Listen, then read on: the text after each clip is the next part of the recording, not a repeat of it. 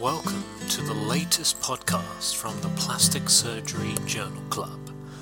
Each month we review and appraise a journal article, typically from P R S, and summarize it for you in this podcast.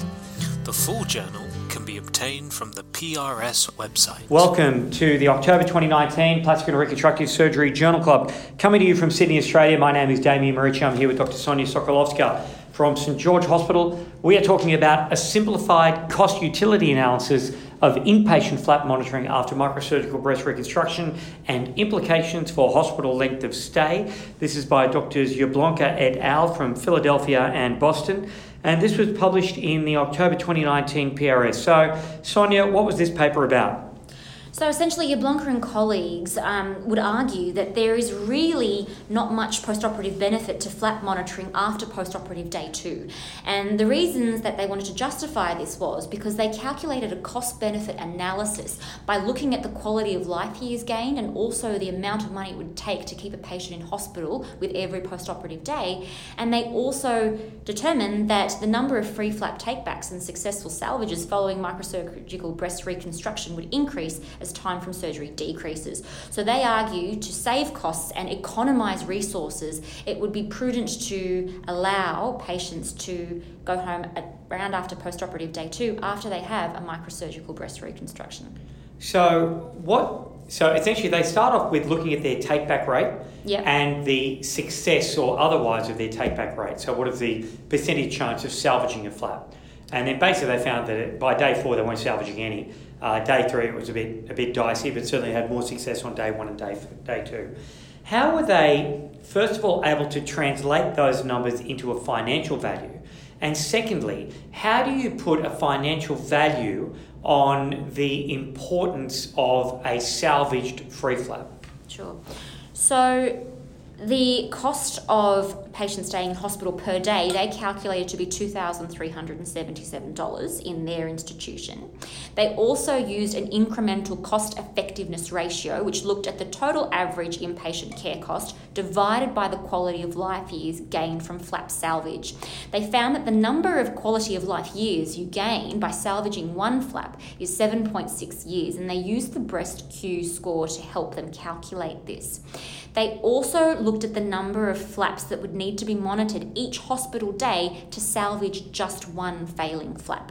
So they used the number to, needed to treat model, which the inverse helped them calculate the incremental cost effectiveness ratio. Um, so how do you quantify the benefit of one salvage is really difficult because they also used an arbitrary figure of one hundred thousand dollars, which they said was society's amount of money that they would be willing to pay to be disease-free for one year. So they plotted that one hundred thousand dollars as a constant and then looked at the number of salvages post-take-back and then plotted them against each other on an X Y graph, and those two lines would intersect at a certain point, after which keeping patients for post-operative stays was no longer efficient, beneficial, or had any good outcome afterward. Okay, so what were your thoughts on this paper? Look, I think it's a really crude way to assess when to discharge patients, but you have to be able to quantify things somehow, and, and they did make a very good attempt at this.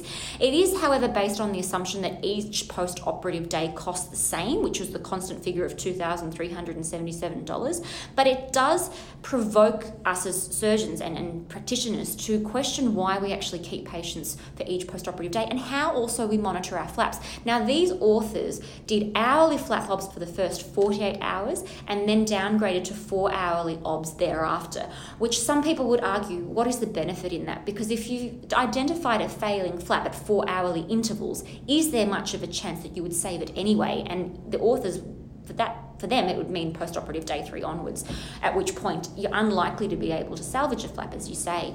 Um, so although I don't think their technique should be adopted as dogma, it does promote us to think about what we're doing and why in terms of monitoring free flaps post-operatively and how long we keep patients in hospital. It was certainly very interesting for me to read uh, what our colleagues are doing in North America, because uh, many of Uh, in the comments, they were saying they're discharging their patients at uh, uh, day two, day three, day four.